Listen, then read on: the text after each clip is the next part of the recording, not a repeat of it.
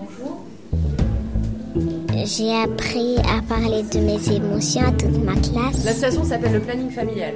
Ah oui C'est ça l'empowerment. Le planning, c'est beaucoup ça, c'est accompagner vers l'empowerment. C'est de pas imposer, de se dire pour cette personne, ce qui c'est bien, c'est ça. Imaginez qu'une femme, elle va être toute seule chez elle pour faire son IVG médicamenteuse, ça me va pas. Et cette fois-ci, tout est possible. Le planning familial présente Au cœur du planning, un podcast qui vous emmène derrière les portes du planning familial de Marseille.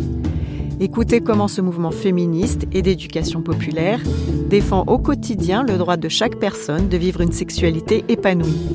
Je m'appelle Isabelle Durier, je suis journaliste, et comme le revendique le planning, liberté, égalité, sexualité.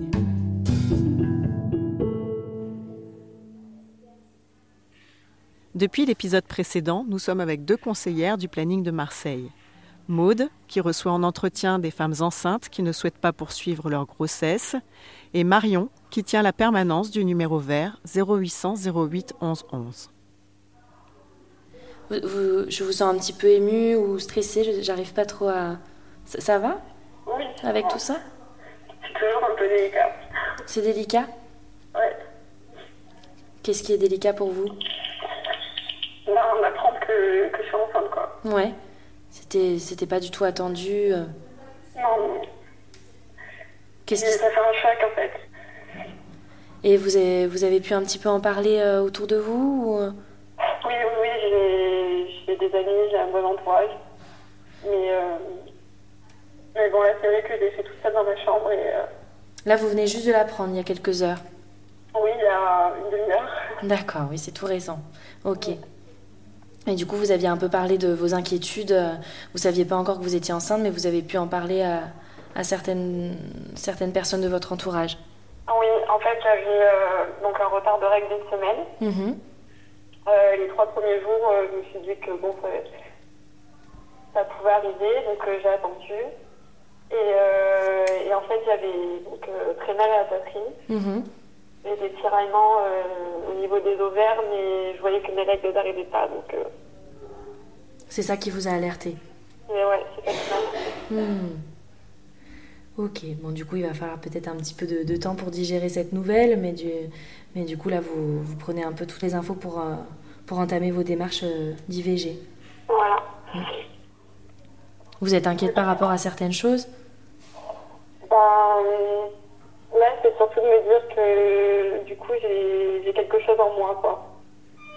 Vous aviez un, vous aviez un désir de grossesse par ailleurs, euh, euh, enfin vous dites que peut-être un jour vous aurez envie d'avoir des enfants ou Oui, mais pas du tout maintenant. pas du tout maintenant. Non.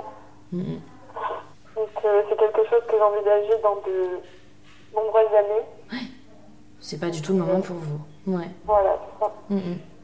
Mais du coup voilà c'est- c'est la, la sensation dans votre ventre qui est, qui est gênante. Oui. Un peu de la culpabilité aussi. Enfin, Vous vous sentez coupable? Oui, un petit peu. Oui. Parce que qu'est-ce qui s'est passé là-dessus? C'est vrai que les, les femmes culpabilisent beaucoup quand même. Bon, pas toutes, mais euh, il y en a quand même un, un certain nombre qui culpabilisent à l'annonce d'une grossesse euh, non désirée, enfin en tout cas quand elles choisissent de faire une IVG. Parce qu'il y a un peu cette idée qu'aujourd'hui, il y a tellement de moyens de contraception disponibles que euh, on ne devrait plus avorter finalement. Euh, voilà, du coup, ça nourrit un sentiment d'échec. Les tabous euh, renforcent aussi cette culpabilité, puisque si on n'en parle pas, on en parle encore peu, hein, l'IVG finalement, ça crée de la honte en fait. Les femmes, elles gardent ça pour elles, elles appréhendent le jugement de leur entourage, elles appréhendent le jugement aussi des professionnels, puisque ben, certains professionnels aussi euh, peuvent être très culpabilisants aussi. Euh, comment ça Mais qu'est-ce qui vous est arrivé Euh, bah, C'est quand même pas bien compliqué de prendre sa pilule tous les jours. Enfin voilà. Et voilà, alors qu'il y a plein d'autres raisons en fait euh, qui amènent les femmes à avorter aujourd'hui. À propos de- quoi vous pensez être responsable de ce qui se passe À propos de quoi par exemple? Euh, un rapport non protégé. Oui. En fait, c'était juste, euh, juste après mes règles. Oui. Donc je pensais qu'il n'y avait pas très peu de chances de possibilité de grossesse. Mhm. Et euh, du coup, je me suis nettement fiée à ça alors que. Oui. Alors que c'est bel et bien possible. Bon, là, vous venez vraiment juste d'apprendre. Il y euh, Peut-être euh, de dire aussi que ce qui fait que les femmes, elles tombent enceintes et choisissent d'avorter aujourd'hui, euh, bah, il y a effectivement des échecs de contraception, mais il y a plein d'autres choses. Bah, il peut-être rappeler aussi que la, toutes les méthodes de contraception ne sont pas remboursées. Puis après, euh, il y a aussi les professionnels qui, euh, qui peuvent dire aux femmes que probablement elles auront des problèmes pour avoir des enfants, qu'elles pourraient être infertiles parce qu'elles ont un kyste ou une endométriose, parce qu'elles approchent de la ménopause, etc. Et, euh, et en fait, bah non, elles tombent enceintes. Il y a une espèce d'incompatibilité médicale avec. Enfin, en fait, il y a des femmes pour qui il y a plein de méthodes qui ne conviennent pas et que c'est dur quand même d'en trouver une qui convienne. Donc voilà, c'est un ensemble de choses qui, qui fait que les femmes euh, se sentent coupables de prendre cette décision. Bah, en tout cas, c'est, c'est, euh, ça arrive, hein, ce genre de choses. Vous êtes, euh, dites-vous que vous n'êtes pas du tout la, la, seule, que c'est des, des choses euh, bah, non seulement courantes, mais euh, j'ai envie de dire d'avoir un sans faute dans toute une vie, enfin à peu près 30 ans de capacité reproductive, c'est quand même, ça peut être compliqué. Oui. Hein du coup, je ne sais pas si ça peut vous déculpabiliser, mais en tout cas, c'est, c'est quelque chose qui, qui arrive, quoi. Mm. Oui. Je sais que beaucoup de femmes sont touchées.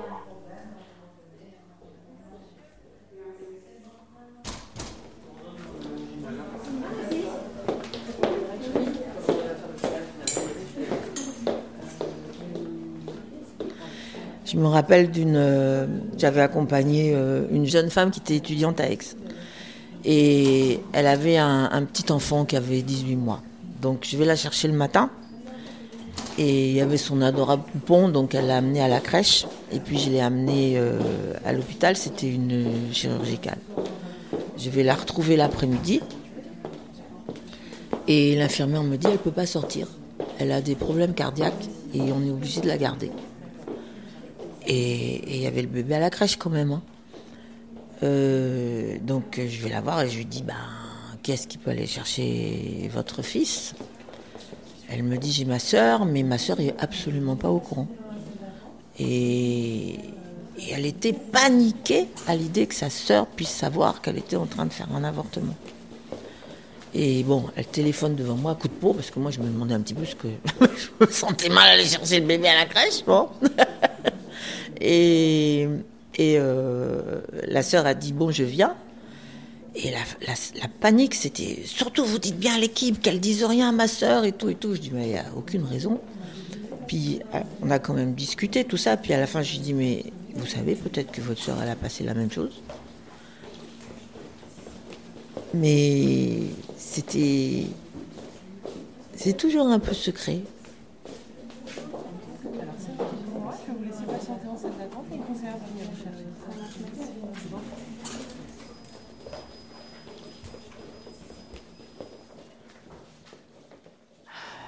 J'ai ouais. envie d'y mettre fin le plus rapidement possible. Ça marche, ok. Bon, après, on n'est jamais vraiment prêt à faire ça, mais bon.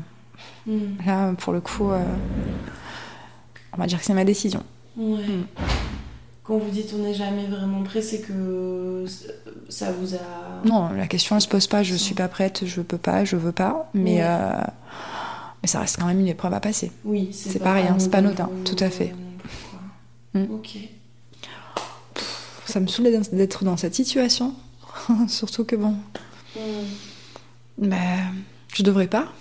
C'est pas mm. mature parce que j'ai 35 ans quand même, je sais qu'il y a un minimum à faire. Vous devriez pas, c'est-à-dire que vous vous non, vous sentez bah, responsable là de. Bah oui, j'ai pas été euh, suffisamment ouais.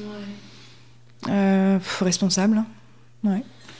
Oui, après euh, c'est très compliqué d'être responsable tout le temps, enfin de, de, se protéger tout le temps. Il y a plein de paramètres dans la sexualité qui font que c'est pas si simple. Oh, mais à mon âge, je veux dire, j'ai pas 15 ans. Oui, mais ça arrive tout au long de la vie à plein plein de femmes. Je sais pas à quel point ça, ça peut aider d'entendre ça, mais qu'en tout cas, euh, on est très très très nombreuses à passer par là. et J'ai pris la pilule du lendemain. Ok. Ça n'a pas fonctionné. avez pris des précautions, mais mmh. ça n'a pas fonctionné. Mmh. Ce qui arrive avec la pilule, ah oui. ça marche pas. Oui. Après, voilà, en fait, la pilule du lendemain, ça fonctionne, ça, ça empêche l'ovulation. Mais si on a déjà ovulé, enfin, ça bloque l'ovulation si par exemple on était sur le point d'ovuler et que. Ah, ça n'annule pas. euh, Mais si on a déjà ovulé, on a déjà ovulé, quoi. L'ovule, il est là. Ça, le- ça, non. Mm. Bon. C'est pour ça que c'est pas vraiment un moyen de contraception, enfin que c'est un contraception d'urgence, mais que ça peut pas être. C'est pas fiable à 100% du tout. Voilà, je le saurais. Je, je me dis que j'aurais mieux fait de, de m'abstenir en fait. Mm. C'est ça que ça vous fait, là, que ça vous renvoie, c'est que du coup vous vous sentez un peu puni ou quoi T'es grosse la punition là. Pour le coup là. euh, Les inégalités hommes-femmes, en fait, ça, ça explique aussi euh, des choses. euh, bah, Il y a les violences, les viols, bien entendu, mais aussi, sans parler forcément de, de violence, on se rend compte que les femmes, elles peuvent avoir plus de, euh, de mal à négocier le préservatif, la prévention dans les, dans les rapports, dans l'intimité, etc. Ouais, combien il y a de femmes qui nous disent il a refusé qu'on mette un préservatif. donc ça, c'est, ça fait quand même partie du, du problème. Peut-être juste aussi de rappeler que c'est quand même beaucoup les femmes qui portent ça. Quand même, on voit très très peu euh, en entretien euh, des hommes euh, hétérosexuels venir en se disant euh, euh, j'aurais dû. euh, Enfin, en tout cas, même quand ils viennent en couple, c'est souvent les femmes qui portent cette culpabilité. En tout cas, vous jugez pas, vous n'êtes pas responsable de ça. Déjà, vous n'êtes pas toute seule. Bah, se protéger, on était deux, mais pour le coup, euh, je lui ai dit de se retirer donc, euh, puisqu'on n'avait pas de protection. Mais euh, non, il m'a pas écouté. Mais voilà. Puis moi aussi, Ouais, ça, hein, c'est je. pas très correct Non. de sa part. Cela dit, bon, j'aurais dû. je sais pas. Oui, mais bon, on se dit toujours qu'on aurait pu faire mieux, mais en fait, vous avez posé une demande qui était claire. Mm. Et il l'a pas respectée. Je veux dire, j'imagine qu'il est grand et qu'il sait comment ça se Ah bah oui. Lui, il est au courant de cette situation? Non, je l'ai pas mis au courant. Et puis je veux pas qu'il ait euh, un impact sur ma décision, puisqu'elle est déjà prise euh, depuis, depuis le premier instant où je le sais, c'est-à-dire hier. Oui, beaucoup de femmes, euh, beaucoup de femmes avortent en France, plus de 220 000 par an. Mm. Mais c'est vrai que ça n'empêche pas qu'on peut se sentir euh, coupable, seul, euh, etc. malgré tout ça. Mm. Mais en tout cas, c'est super que vous ayez pu en parler à certaines de vos amies et, et de ne pas rester seule avec ça. Oui, oui, oui. Ça pourra participer au fait de mieux le, mieux le vivre. Oui, c'est ça. Même si là, tout de suite, je me sens pas forcément capable de. En fait, c'est un. tout plein d'émotions. euh, Je sais pas trop quoi dire, ni ressentir. Vous vous sentez un peu perdu Comment Vous vous sentez un peu perdu, c'est ça Oui, c'est ça. Ouais. Oui. Bon, là, vous venez vraiment juste d'apprendre, il y a, il y a quoi, une demi-heure du coup euh, Ouais. Qu'est-ce qui vous ferait du bien là, dans les heures qui suivent ou dans les jours qui. Vous auriez envie que. Je sais pas, d'en parler à quelqu'un en particulier ou de passer. euh, ou plutôt de faire vos démarches au plus vite? Qu'est-ce qui vous. Qu'est-ce Oui, que. que, que ce soit pris en charge vraiment rapidement. Ouais, Oui, parce que je pense que plus ça va traîner, plus ça va m'angoisser. d'accord. Bah, en tout cas, normalement, rassurez-vous, vous êtes dans des délais. euh, Enfin, vous avez aucune inquiétude, vous allez pouvoir accéder à votre IVG. D'accord. Vous êtes dans les délais pour, et puis euh, donc vous allez pouvoir avoir un rendez-vous assez rapide. D'accord. Ok? D'accord. Ok. N'hésitez pas à vous faire accompagner hein, si c'est si c'est un peu lourd pour vous. euh, N'hésitez pas. Oui. Oui, oui. Alors pour l'instant, on ne peut pas faire l'IVG médicamenteuse euh, dans nos locaux, au planning de Marseille. Par contre, c'est possible dans plusieurs centres de planification du planning familial en France. En région parisienne, il y en a plusieurs qui le font, à Grenoble, ouais, dans, dans plusieurs grosses villes. Non, non, on est un peu à la traîne là-dessus, non. Bon, aussi parce que je pense, euh, bah, il faut aussi que toute euh, l'équipe soit ok là-dessus, qu'on puisse euh, le faire dans de bonnes conditions. euh. Peut-être que c'était un poil moins urgent ici parce que quand même on a beaucoup de médecins et sages-femmes qui sont conventionnés pour le faire en libéral et un accès qui est loin d'être catastrophique quand même sur la ville. Mais en tout cas, j'aimerais vraiment bien que ça, on s'y mette vraiment là dans les six prochains mois ou l'année prochaine. Parce que euh, ben, moi, je trouve que ça faciliterait les choses.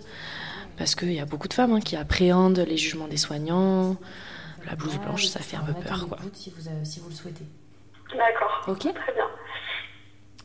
Les, les questions d'IVG, on, on, les brasse tous les jours, donc il n'y a, a, pas de souci. Vous pouvez venir euh, discuter du contexte de cette grossesse, de ce qui vous traverse.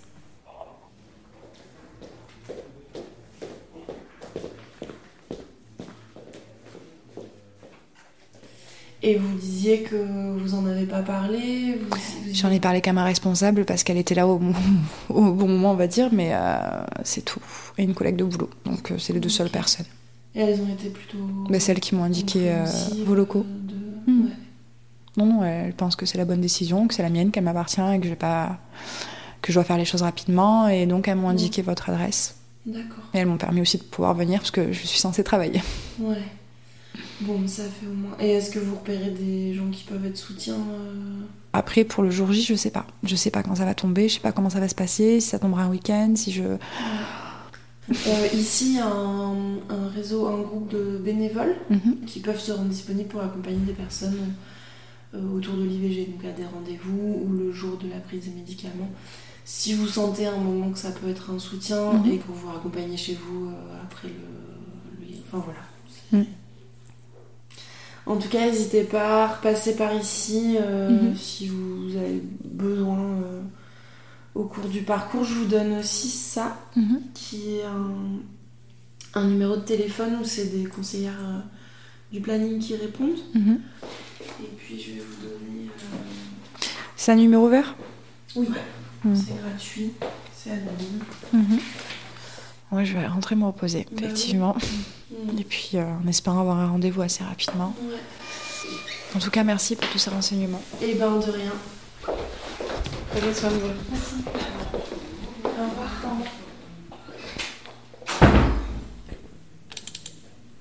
Ça va aller? Ça va aller. Euh, Est-ce que j'avais d'autres choses à vous dire? Je pense que c'est bon. Est-ce que vous, vous avez d'autres questions? Euh, non, je pense pas. Non? Bon, en tout cas, si vous en s'il y a d'autres questions qui vous viennent, vous n'hésitez pas à rappeler. Hein, même après l'IVG d'ailleurs. D'accord. Merci beaucoup. Merci à vous. Passez une bonne fin de journée. Bon courage pour vos démarches. Au revoir. Au revoir.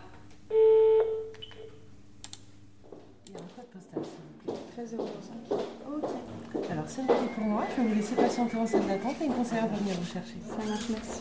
Je vous en prie. Je me rappelle, je crois que c'était les premières que j'ai fait. Elle parlait pas. Elle parlait pas. Elle était très, très secrète et coincée et tout. Et quand on, on est sorti de là, ouf, c'était fini. C'était vraiment euh, une libération, quoi. C'était et presque à chaque fois, quoi. C'est fini, ça y est. Ce, cet épisode difficile est terminé. Et ça, ça fait plaisir, quoi. Après, on va boire un pot. Qu'elle se soit chirurgicale ou médicamenteuse. hein. Euh, on va boire un pot. Et, ça, c'est fabuleux, quoi. Et donc là, on discute. Pas trop de la contraception, parce que je. Enfin, moi, je dis qu'à ce moment-là, c'est pas un c'est pas une rencontre de quelqu'un qui sait avec quelqu'un qui sait pas, pas du tout. C'est une rencontre de deux femmes avec des âges différents, avec des expériences différentes. Et, et moi, j'avoue qu'à chaque fois, ça me ça me passionne quoi. Dans le domaine de l'IVG, c'est vraiment important qu'on soit là pour euh, rester vigilante euh, à ce que dans tout le parcours, les femmes gardent le choix. Le choix des méthodes, euh, que ça soit à domicile, à l'hôpital, avec une sage-femme, un médecin, sous anesthésie ou pas. Bref. Et on vit dans une période où, à mon avis, ça va se restreindre. Donc, on a, je pense, intérêt à rester vigilante pour garder tous ces possibles.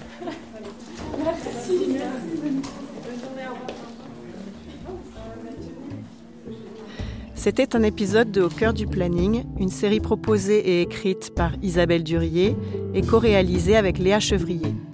Pour avoir plus d'informations sur l'IVG, connectez-vous au site officiel ivg.gouv.fr ou au site du planning planning-familial.org.